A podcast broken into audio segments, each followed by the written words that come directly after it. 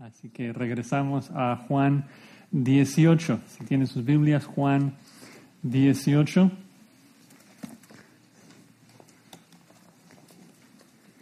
La verdad es de que nosotros no evaluamos el pecado como Dios lo evalúa. Ahora, entendemos de que ciertos pecados son más horrendos que otros. El castigo para la mentira no es igual que el castigo para el homicidio. Por eso, al final del tiempo, Dios abrirá sus libros y juzgará a cada uno según sus obras. Eh, cada persona recibirá un justo juicio en base a su pecado. Lo interesante es que la forma que consideramos el pecado no siempre es igual a, la forma que Dios lo considera. Por ejemplo, para darles una ilustración, si tú vieras a un judío muy religioso, muy devoto, dedicando su vida a hacer buenas obras, y luego ves a su lado a un homosexual que nunca ha ido a una iglesia, y te pregunto, ¿cuál es culpable del peor pecado? Yo me imagino que la mayoría de nosotros diríamos el homosexual. Pero no es un caso hipotético, es un caso real que encontramos en Mateo 11. Eh, después de predicar y hacer muchos milagros en Galilea, eso es lo que Cristo dice a los judíos devotos que no creían en Él. Y tú, Capernaum, que eres levantada hacia el cielo, hasta el Hades serás abatida. Porque si en Sodoma se hubieran hecho los milagros que han sido hechos en ti, habría permanecido hasta el día de hoy. Por tanto os digo que en el día del juicio será más tolerable el castigo para la tierra de Sodoma que para ti. Ahora, comparto esto solamente para ilustrar esa verdad, de que muchas veces nosotros debemos cambiar de manera radical la forma que evaluamos el pecado. Obviamente cada pecado es horrendo, cada pecado nos, eh, nos condena al infierno. Eh, pero debemos buscar tener una perspectiva divina sobre el pecado. Ahora, regresando a ese momento en Apocalipsis 21, cuando Dios abre sus libros y juzga a la humanidad, si me pueden acompañar rápidamente a Apocalipsis 21. En Apocalipsis 21 Dios nos da una lista de los pecadores que Él va a juzgar. Asesinos, adúlteros, idólatras, fornicarios. Y les pregunto, ¿cuáles de esos pecadores tú crees que va primero en la lista? Eh, por decirlo así, cuando, cuando Dios está pensando en los hombres abominables que va a juzgar por su pecado, ¿qué pecado viene primero en la mente de Dios? Bueno, Apocalipsis 21, voy a leer desde el 6 para darnos un poco del contexto. Dice Apocalipsis 21, 6, y me dijo, hecho está, yo soy el alfa y la omega, el principio y el fin. Al que tuviere sed, yo le daré gratuitamente de la fuente del agua de la vida. El que venciere heredará todas las cosas, y yo seré su Dios y él será mi hijo.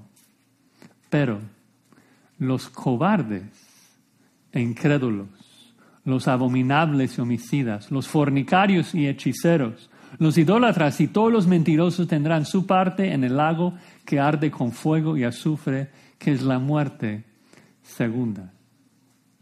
¿A quiénes menciona primero? Los cobardes. O sea, pone a los cobardes primero antes que los hechiceros, antes que los fornicarios, los homicidas. ¿Te sorprende esto? A mí me sorprende a mí me da temor, ¿no? Porque yo lucho con eso, yo Josías, o sea, soy cobarde. A veces estás en la calle y, no hablas, nos callamos cuando debemos hablar de Cristo. Y Dios nos está mostrando aquí cuánto odia, cuánto aborrece el pecado de la cobardía. Cristo dice en Mateo 10, cualquiera que me niegue delante de los hombres, yo también le negaré delante de mi Padre que está en los cielos. Pablo repite esa verdad en 2 Timoteo 2, dice, si sufrimos, también reinaremos con Él. Si le negaremos, Él también nos negará. Y creo que este contexto nos ayuda a comprender el relato que vamos a estudiar en esta mañana acerca de la cobardía de Pedro, que niega tres veces al Señor Jesucristo. Ah, estamos en Juan 18, versículo 15. Vamos a estudiar Juan 18, 15 al 27. Ah, la negación de Pedro se presenta como el pecado más horrible, más terrible que un creyente pueda cometer. Que Pedro abandona a Cristo y niegue, niega que le eh, conoce en su momento de más necesidad. Se, presenta como algo inconcebible.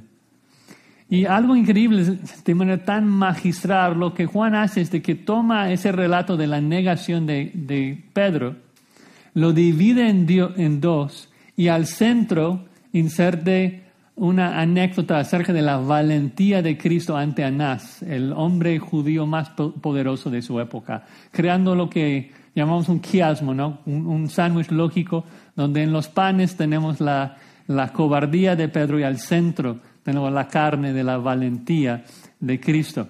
Es decir, que Cristo está desafiando a los hombres más poderosos de su época, desafía a Anás, a Caifás, a Pilato, todo en este capítulo.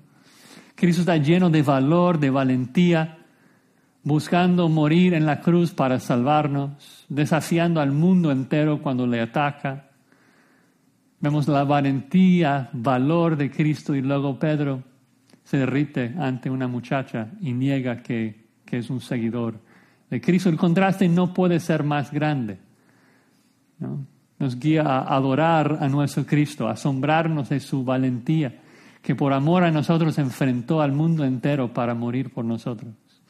El reto para nosotros no solo es adorarlo, sino imitarlo, ser valientes como Él, confesarle con valentía desafiando al mundo entero si fuese necesario. El bosquejo va a ser muy simple, simplemente la cobardía de Pedro y la valentía de Cristo, la cobardía de Pedro y la valentía de Cristo. Vamos a leer el texto, comenzando con Juan 18, versículo 15. Y seguían a Jesús Simón Pedro y otro discípulo. El discípulo era conocido del sumo sacerdote y entró con Jesús al patio del sumo sacerdote. Mas Pedro estaba fuera a la puerta. Salió pues el discípulo que era conocido del sumo sacerdote y habló a la portera e hizo entrar a Pedro. Entonces la criada portera dijo a Pedro, ¿no eres tú también de los discípulos de este hombre? Dijo él, no lo soy. Y estaban en pie los siervos y los aguaciles que habían encendido un fuego porque hacía frío y se calentaban.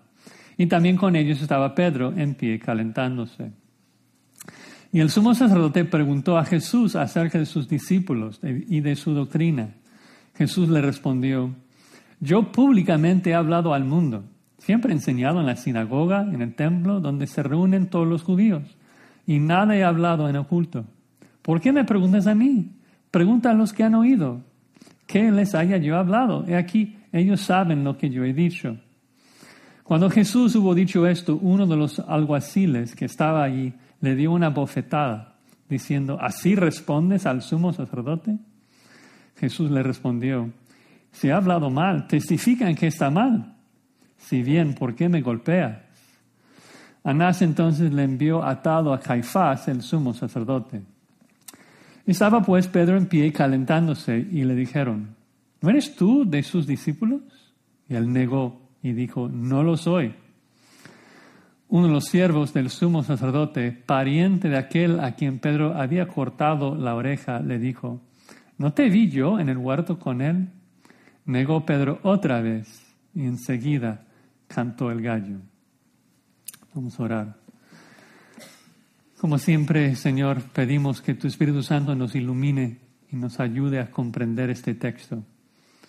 Y no solo esto, sino que nos dé la fuerza y el poder de ponerla en práctica. Queremos ser valientes como nuestro Señor Jesucristo. Queremos siempre confesarlo, siempre adorarlo. Y somos tan similares a, Pedro a veces que nos callamos cuando debemos hablar. Y nuestras palabras y también nuestras acciones, nuestros pensamientos. Cada vez que pecamos estamos negando que somos los discípulos de Cristo. Y pedimos que nos limpies, Padre, que nos perdones nos ayudes a crecer en nuestro celo por ti, crecer en nuestra valentía por seguirte todos los días de nuestras vidas. Así que pedimos que nos ayudes para la gloria de nuestro Señor Jesucristo. En su nombre oramos. Amén. Ya hemos hablado varias veces de que el propósito del escrito de Juan, según Juan 20, 31, es exaltar a Cristo para que nosotros creamos en Él y así tengamos vida eterna. Y Juan en particular enfatiza las últimas horas de Cristo, comenzando en el aposento alto, luego la oración sumo sacerdotal, el tiempo en el huerto, el arresto los juicios. Solamente esas últimas horas de su vida. Recuerden que la vez pasada en el párrafo anterior, los soldados, cientos de soldados, eh, vienen al huerto para arrestar a Cristo. Y Cristo es quien toma la iniciativa, salió a su encuentro y les pregunta a quién buscáis. Cristo se adelantó en frente de sus discípulos para protegerlos físicamente. Y vimos de que esta acción de proteger físicamente a sus discípulos es un reflejo que demuestra la, actitud de Cristo que también nos protege eternamente de la ira de Dios, porque Cristo se adelantó en frente de nosotros para morir en la cruz y así protegernos de la ira de Dios. Es realmente increíble ah, ver la valentía de Cristo de, buscar eh, morir en la cruz de Calvario. Y hoy ahora tenemos el privilegio de, ver a nuestro Señor Jesucristo frente a Anás. Anás, probablemente el, el judío más poderoso de su época. Y en contraste a esa valentía de Cristo, vemos la cobardía de Pedro. Comencemos con el versículo 15, la cobardía de Pedro. Dice que seguían a Jesús, Simón, Pedro y otro discípulo ese discípulo era conocido del sumo sacerdote y entró con Jesús al patio del sumo sacerdote. Eh, recuerdan que todo ese grupo de soldados y alguaciles este, arrestaron a, Cristo y luego lo llevan a la casa de Anás. Anás es el suegro de Caifás y Juan llama a los dos sumo sacerdote. Eh, recuerdan la vez pasada que les expliqué eh, de que el sumo sacerdocio era un puesto de por vida entonces, aunque el procurador romano Gratus votó a Anás, este, el, pueblo judío seguía llamándole sumo sacerdote. Bueno, entonces llegan a la casa de Anás y dice que solamente dos discípulos les seguían. Es decir, que nueve apóstoles ya han abandonado. Eh, uno este, completamente se apostató. Eh, dos le siguen. ¿Quiénes son los dos? Bueno, Juan dice que era Simón Pedro y otro discípulo. Y pues esto es Juan siendo humilde, no quiere mencionar su nombre porque ese otro discípulo a quien Cristo amaba es el único que queda con Cristo hasta la cruz y recibe a María como su madre. Eh, todos los demás le abandonan. Y tal vez para ilustrar más claramente de que tiene que ser Juan, solamente tendríamos que preguntarnos si hubiera sido bien que Juan no mencionara el nombre del otro. O sea, pensamos, por ejemplo, de que era Jacobo el que se quedó allí con, con Jesús, el hermano de Juan. Y se queda allí y es fiel, el único discípulo que es fiel hasta el final. Y Juan no menciona que es su hermano Jacobo. O sea, sería grosero no mencionarlo. Entonces, Juan, este, simplemente siendo humilde, no menciona su propio nombre, decide eh, pues no exaltarse entonces tenemos a Pedro y Juan que siguen a Cristo hasta la casa de Anás. Y otro dato es de que dice que el otro discípulo, es decir, Juan, fue conocido por el sumo sacerdote, por su familia. Y algunos eh, luchan por entender esto. ¿Cómo es de que un, un, pobre discípulo puede tener una conexión como con el sumo sacerdote? Unos escépticos dicen que eso es imposible porque ven a, a Juan como un nadie. Como es que nadie puede conocer al hombre más potente de su época. Bueno, es que Juan no, no era un nadie. Eh, la, gente que piensa esto mal interpretan a Hechos 4.13, que es el momento cuando los fariseos dicen que Juan y Pedro eran sin letras y de vulgo. ¿no? Pero hay que pensar un poco en el contexto de esa afirmación. ¿Son fariseos arrogantes, orgullosos? Que cuando dicen que Pedro y Juan eran sin letras, eh, no, no era de que Juan era de la calle y analfabeto, ah, sino de que están diciendo de que los apóstoles no habían estudiado en sus seminarios, en sus escuelas, ah, no habían estudiado eh, la teología judía con los demás fariseos.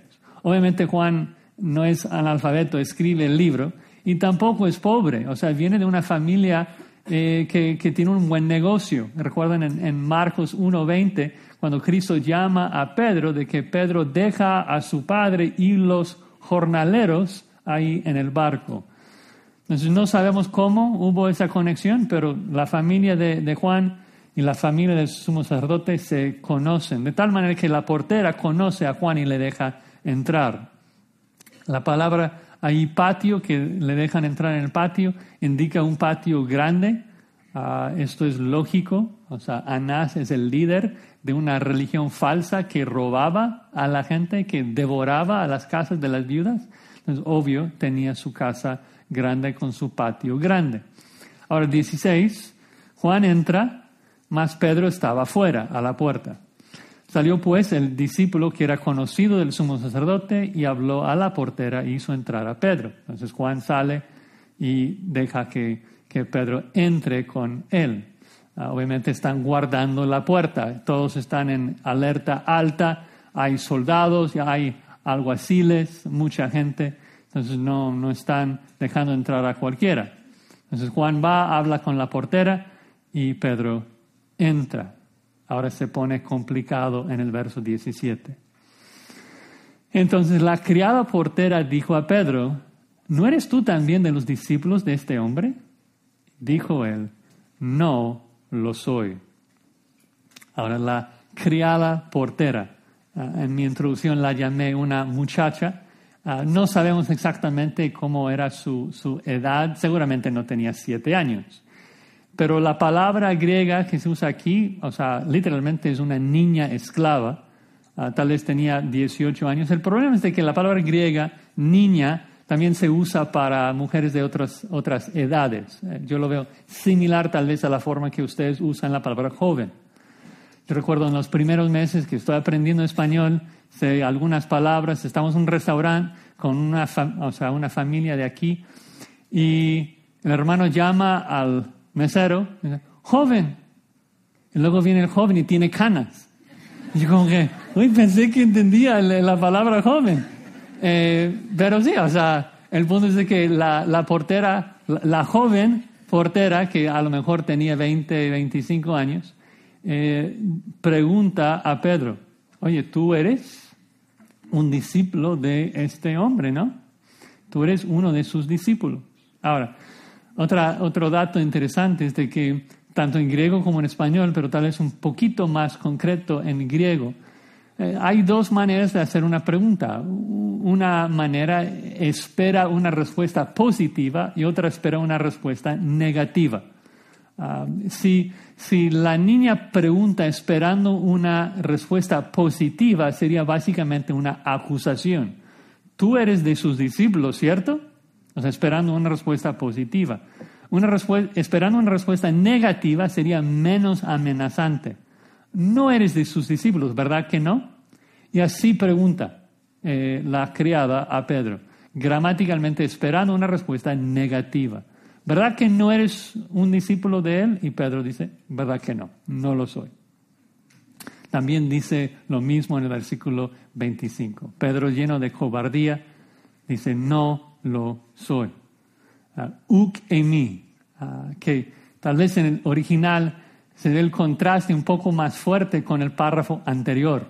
Recuerdan uh, de que en el texto anterior vimos que un ejército de soldados viene, cientos de hombres con linternas, con armas, se acercan a Cristo y Cristo lleno de valentía se adelantó, les pregunta, ¿a quién buscáis?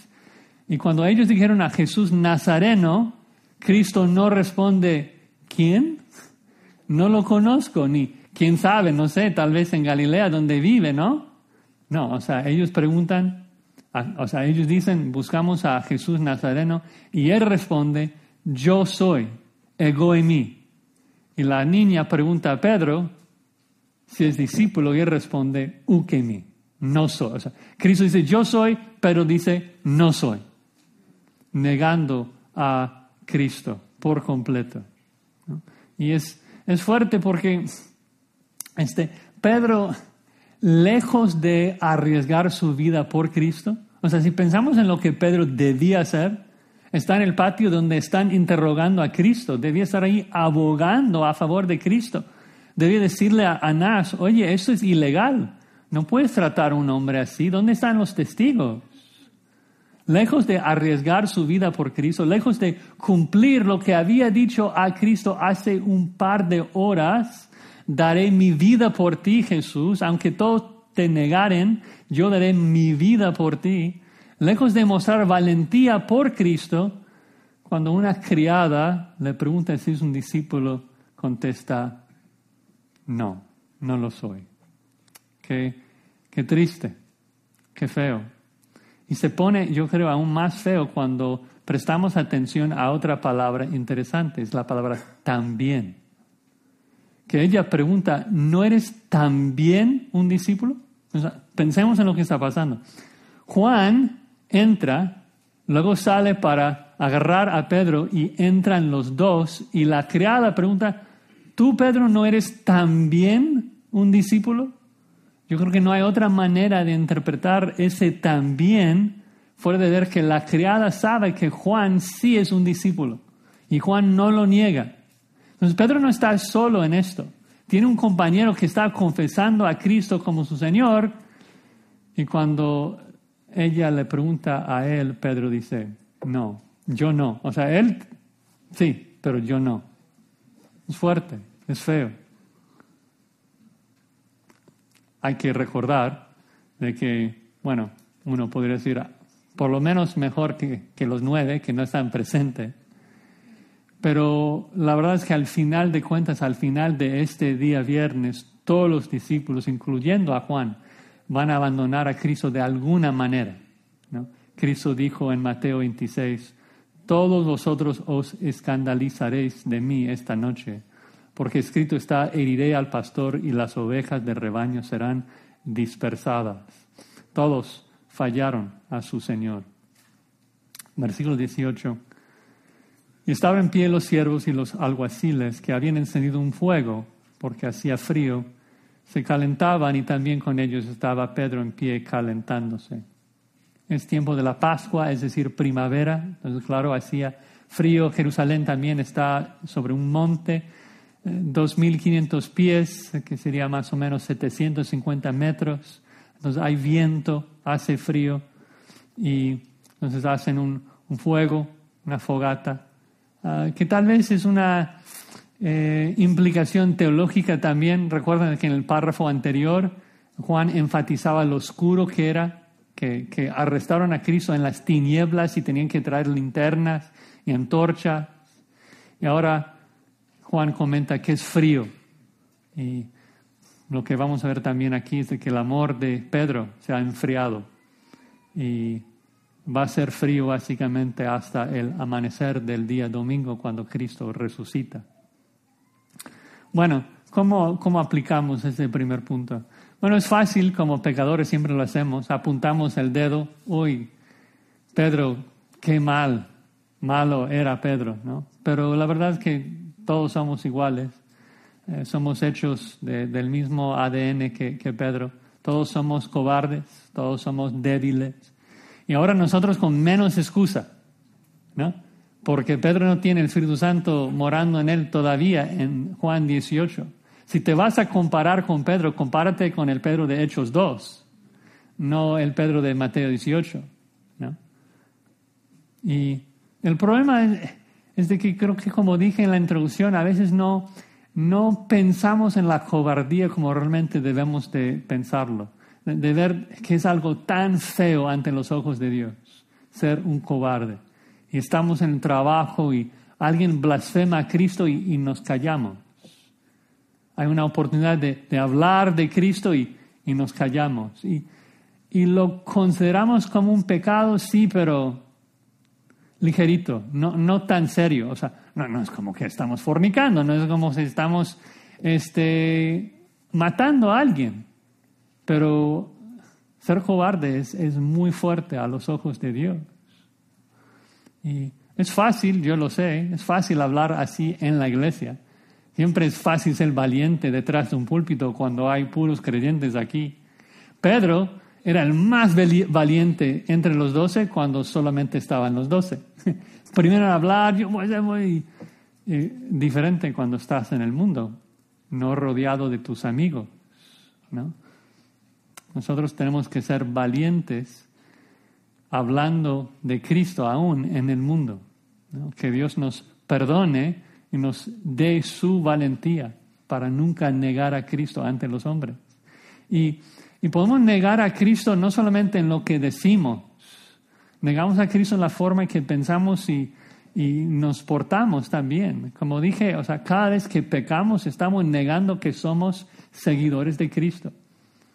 Nosotros siempre tenemos que seguir a Cristo, negarnos a nosotros mismos y seguir a Cristo, nunca negar a Cristo. Debemos ser audaces, fuertes, valientes para hablar de Cristo siempre, sin, sin pensar en lo que el mundo piensa, solamente pensando en lo que Dios piensa y Dios aborrece a los cobardes. Dices, Josías, no, no puedo, no, no, no tengo la fuerza para hacerlo. Bueno, no por tus fuerzas, hay que pedir que, que nos dé su valentía.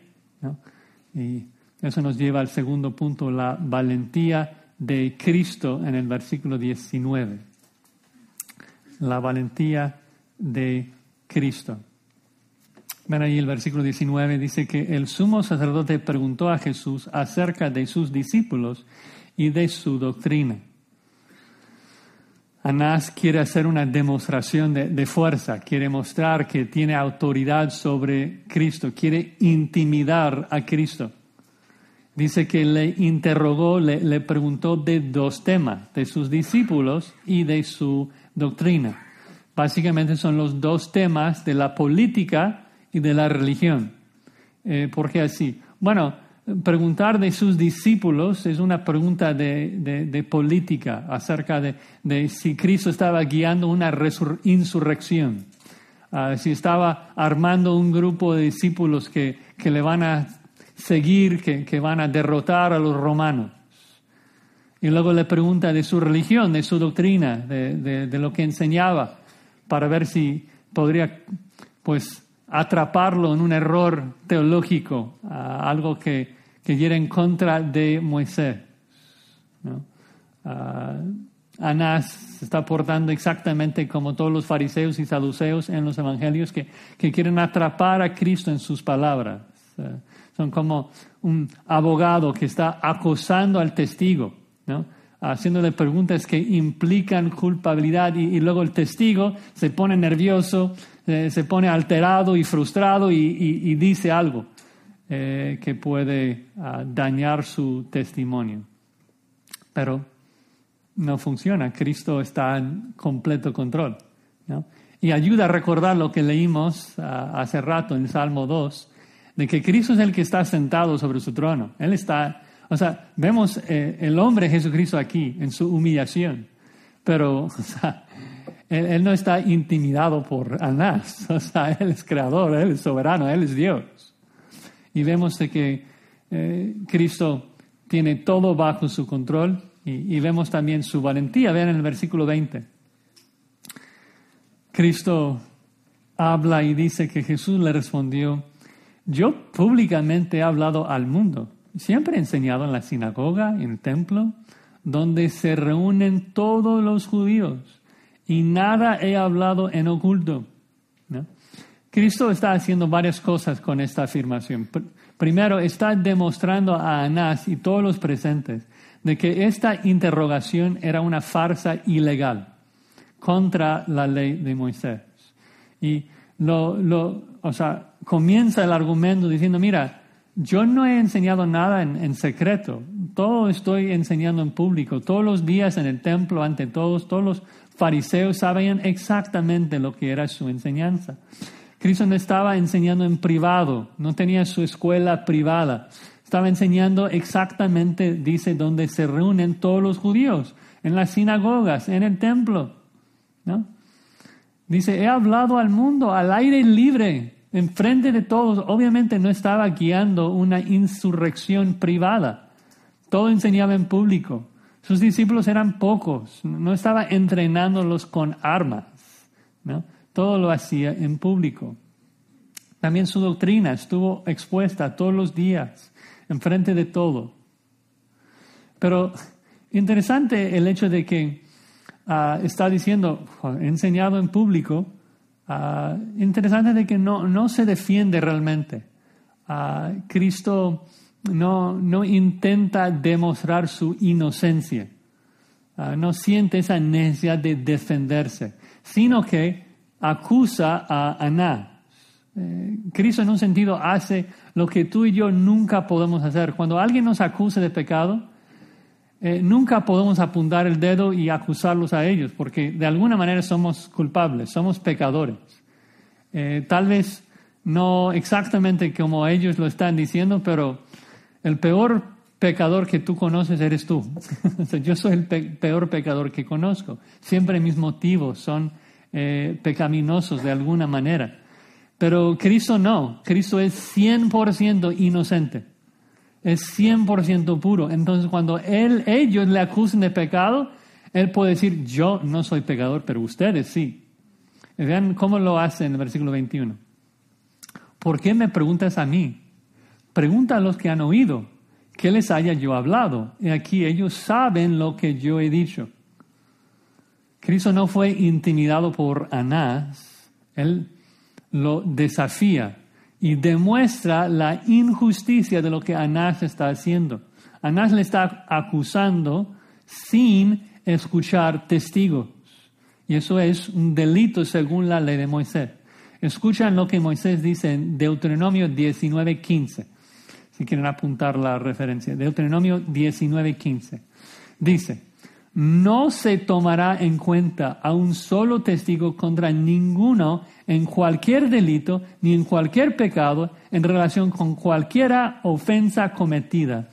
Solo por el testimonio de dos o tres testigos se mantendrá la acusación. La ley demandaba. era imposible acusar a alguien sin tener a dos o tres testigos y Anás le está acusando sin ni siquiera tener a un solo testigo. Sabemos que más tarde Caifás va a llamar a unos testigos, pero se contradicen. Entonces, este juicio era un, o sea, totalmente ilegal, según la ley de Moisés.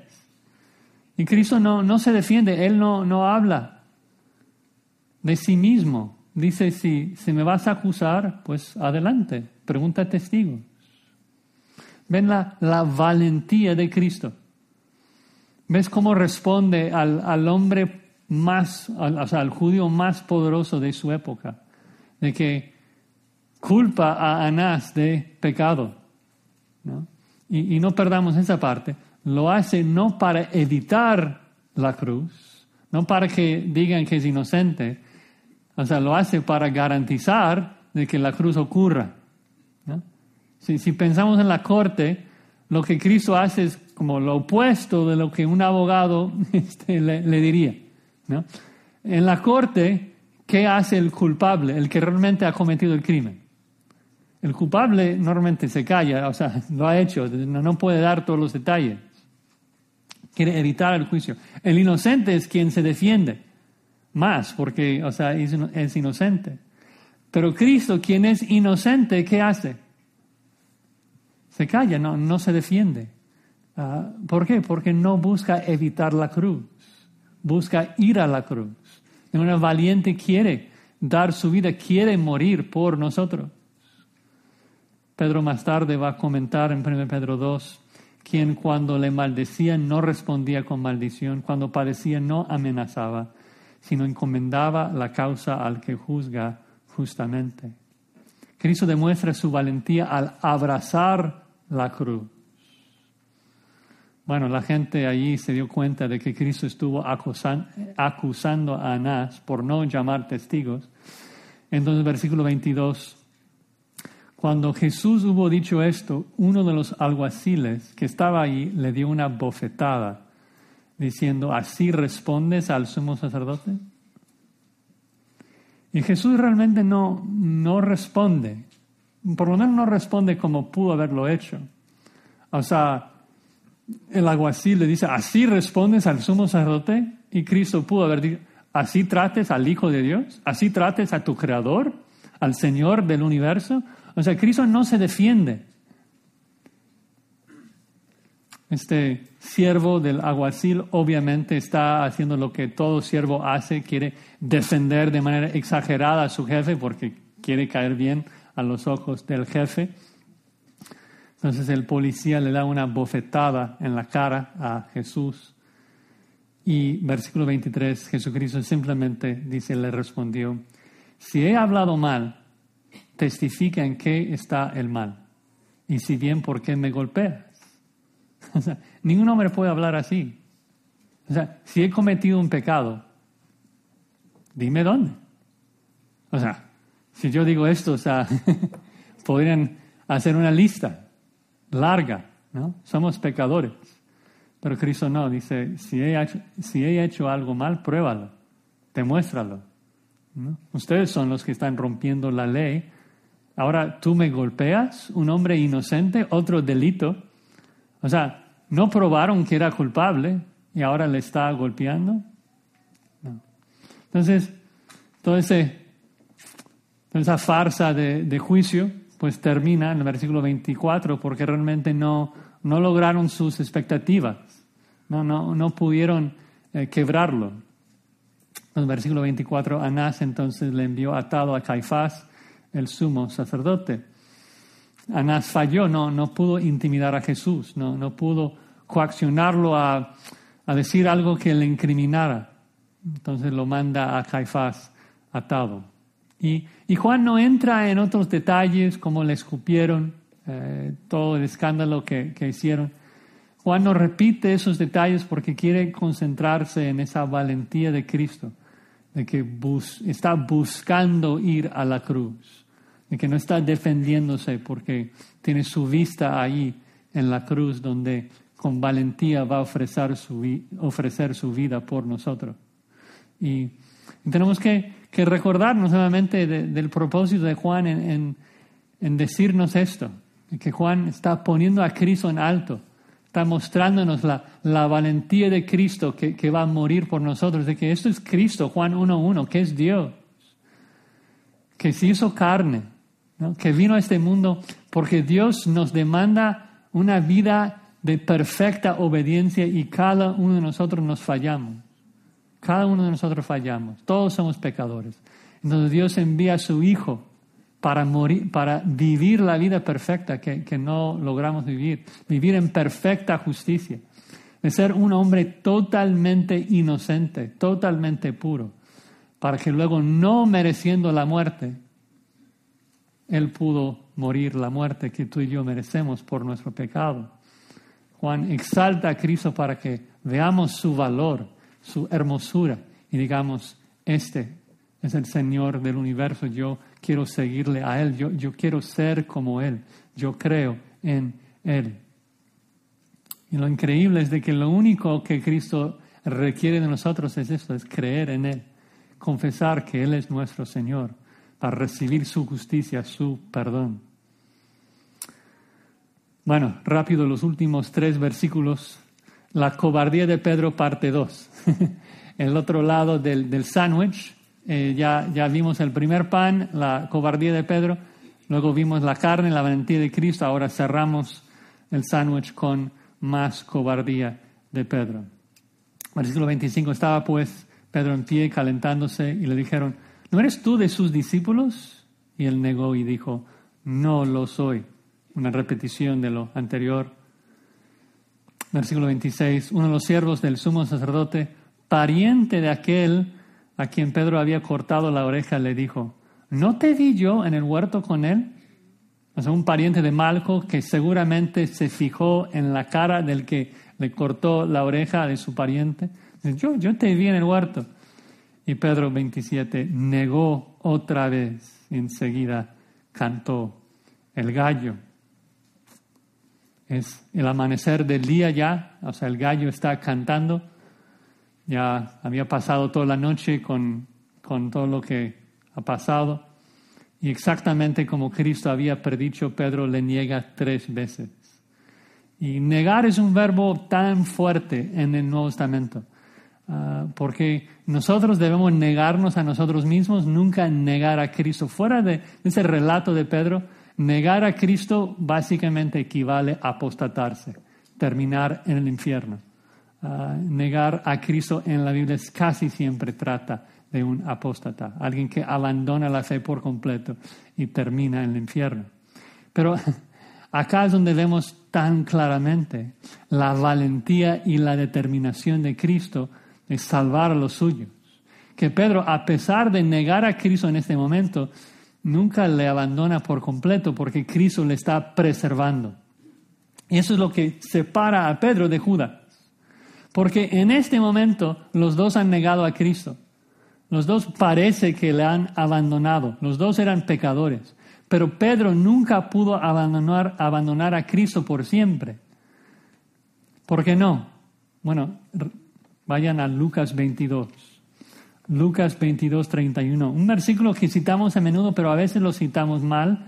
Y hay que citarlo exactamente como Cristo lo dice. Lucas 22, 31. Lucas 22, 31, dijo también el Señor, Simón, Simón, he aquí Satanás os ha pedido para zarandearos como a trigo, pero yo he rogado por ti que tu fe no falte. A veces decimos que tu fe no falle. Que tu fe no falte. Y tú una vez vuelto confirma a tus hermanos.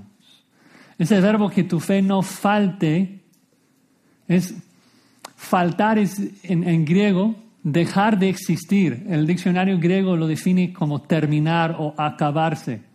Cristo garantizó por medio de su intercesión que la fe de Pedro, aunque tambaleaba, aunque fallaba en este momento, no podría cesar por completo.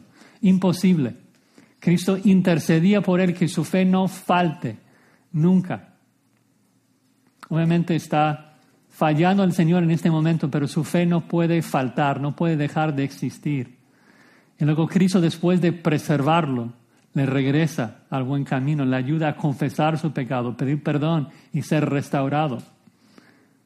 ¿Qué hace Cristo con Judas? Le deja. Y Cristo, o sea, Judas abandona y luego termina suicidándose. Porque Cristo no intercedía por Judas, pero sí va tras Pedro Cristo va tras Pedro no, no pierde a ninguno de los suyos. Y esto se observa de manera muy hermosa en una palabra que, que ya vimos, pero no lo enfaticé porque honestamente cuando lo estudié por primera vez no me pareció una palabra interesante ni importante. Regresan a Juan 18, 18. Eh, como predicador, una de las cosas que más me gusta hacer es eh, tratar de ayudarlos a ver cosas que a lo mejor no pueden observar eh, con una Biblia solamente en español. Y en el versículo 18 voy a leer el versículo a ver si ustedes pueden identificar una palabra importante. Dice Juan 18, 18. Y estaban en pie los siervos y los alguaciles que habían encendido un fuego, porque hacía frío, y se calentaban, y también con ellos estaba Pedro en pie calentándose. A primera vista no, no parece decir mucho, pero la palabra fuego es una palabra muy interesante. Literalmente la palabra griega que se traduce fuego es brasas de carbón. brasas de carbón, están haciendo un asado ahí de carne asada. O sea, ¿por qué decir brasas de carbón? ¿Por qué tan específico? De hecho, es una palabra tan específica que solamente ocurre en la Biblia dos veces. Aquí y en Juan 21. Juan 21, 9. Entonces vayan ahí para cerrar la historia. Juan 21, versículo 9. Recuerden un poco de la historia de que ya es después de la cruz, después de la resurrección, Cristo ha aparecido a sus discípulos. Estamos entre la resurrección y la ascensión. Y Cristo un día llega a la playa donde habían pescado toda la noche y ahora es el amanecer. el mismo tiempo del día que, Mateo, que, Juan 18. Y Cristo llega ahí, no han pescado nada toda la noche, ya amanece el día y están terminando. Y recuerden, Cristo dice, echa la red del otro lado del barco, como si esto ayudaría. Están en un, mar, ¿no? O sea, no importa eh, si está de un lado o del otro lado. Pero por cortesía lo hacen, ¿no? Echan la red del otro lado y dice de que ni siquiera podían sacar la red del agua porque habían pescado tantos peces. Y en ese momento obviamente reconocen que es Jesús. Y cuando llegan a la costa, Juan 21.9 dice que Cristo había encendido una fogata hecha de brasas de carbón. De hecho, aún en Reina Valera pone, vieron brasas puestas y un pez encima de ellos. Ahora, ¿qué, ¿qué, es lo que Cristo está haciendo aquí? Cristo está recreando la misma escena en que Pedro le negó. Es el mismo tiempo del día y en Juan 18, o sea, Pedro estaba enfrente de una fogata hecha de brasas de carbón, ahora en Juan 21, la misma situación. Una fogata hecha de brasas de carbón. Y en Juan 18, Pedro negó a Cristo tres veces. Y aquí en Juan 21, Cristo da a Pedro una cuarta, una quinta y una sexta oportunidad de confesarle como su Señor, como su discípulo. Y tres veces Cristo pregunta a Pedro, ¿me amas? ¿Me amas?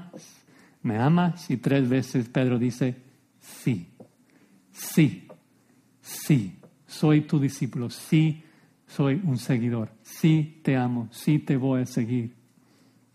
Increíble cómo, cómo el Señor nos da nuevas oportunidades. Nosotros que somos cobardes, nosotros que a veces fallamos, que nos da nuevas oportunidades de confesar su nombre. Cristo restaura a Pedro. Cristo le dice a Pedro, apacienta mis ovejas y le comisiona de nuevo, le pone a trabajar. Gracias a Dios, la valentía de Cristo vence la cobardía de gente como Pedro, como tú como yo.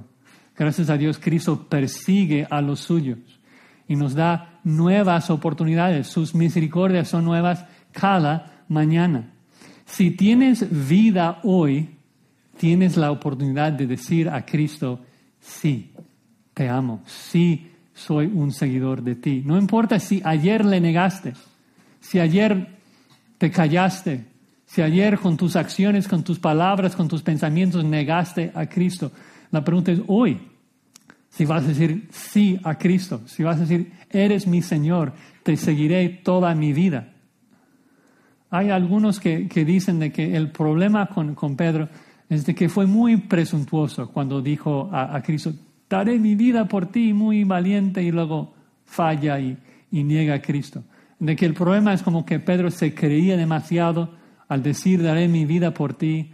Y, y mientras maduramos, como que hablamos con más cautela, de que entendemos de que, bueno, somos pecadores, así que no debemos hablar así, debemos decir cosas, bueno, si el Señor quiere voy a, tratar de seguirle. Pero eso es mentira, es mentira. Mientras más maduramos debemos tener aún más celo de seguir a Cristo, debemos ser más comprometidos con el Señor. Mientras más maduramos, debemos decir, Señor, sé que ayer me porté mal, como si no fueras mi Señor, pero confieso mi pecado, me arrepiento, lávame, límpiame y ayúdame. Señor, ayer fallé, pero hoy daré mi vida por ti, hoy te voy a seguir. Dame más oportunidades para proclamar tu nombre, dame más valentía para hablar de ti, para hablar con mis vecinos, mis compañeros de trabajo. No quiero fallarte. Perdona por lo de ayer, pero hoy voy a dar mi vida por ti, hoy te voy a servir. Y si algo nos puede ayudar es, ver el ejemplo de Pedro, que, su historia no termina en Juan 18. Eh, sabemos cómo termina la historia de Pedro, que a pesar del pecado de Pedro, Cristo le ama, le preserva, le ayuda y luego Dios transforma a Pedro en el predicador más valiente básicamente de la historia. No predica judíos, predica gentiles. Y Pedro es fiel al Señor toda su vida hasta el fin. Y al final de su vida Dios le dio una última oportunidad de confesar su nombre. Le están obligando a negar a Cristo y Pedro decide ser crucificado cabeza abajo en vez de negar a su Señor. Increíble que, que Cristo pudo al final de su vida cumplir con su palabra, daré mi vida por ti. La valentía de Cristo vence, cura la cobardía de hombres como Pedro y como tú y yo. Maravilloso lo que el Señor hace, que, lo, que haga lo mismo con nosotros. Amén. Bueno, vamos a orar.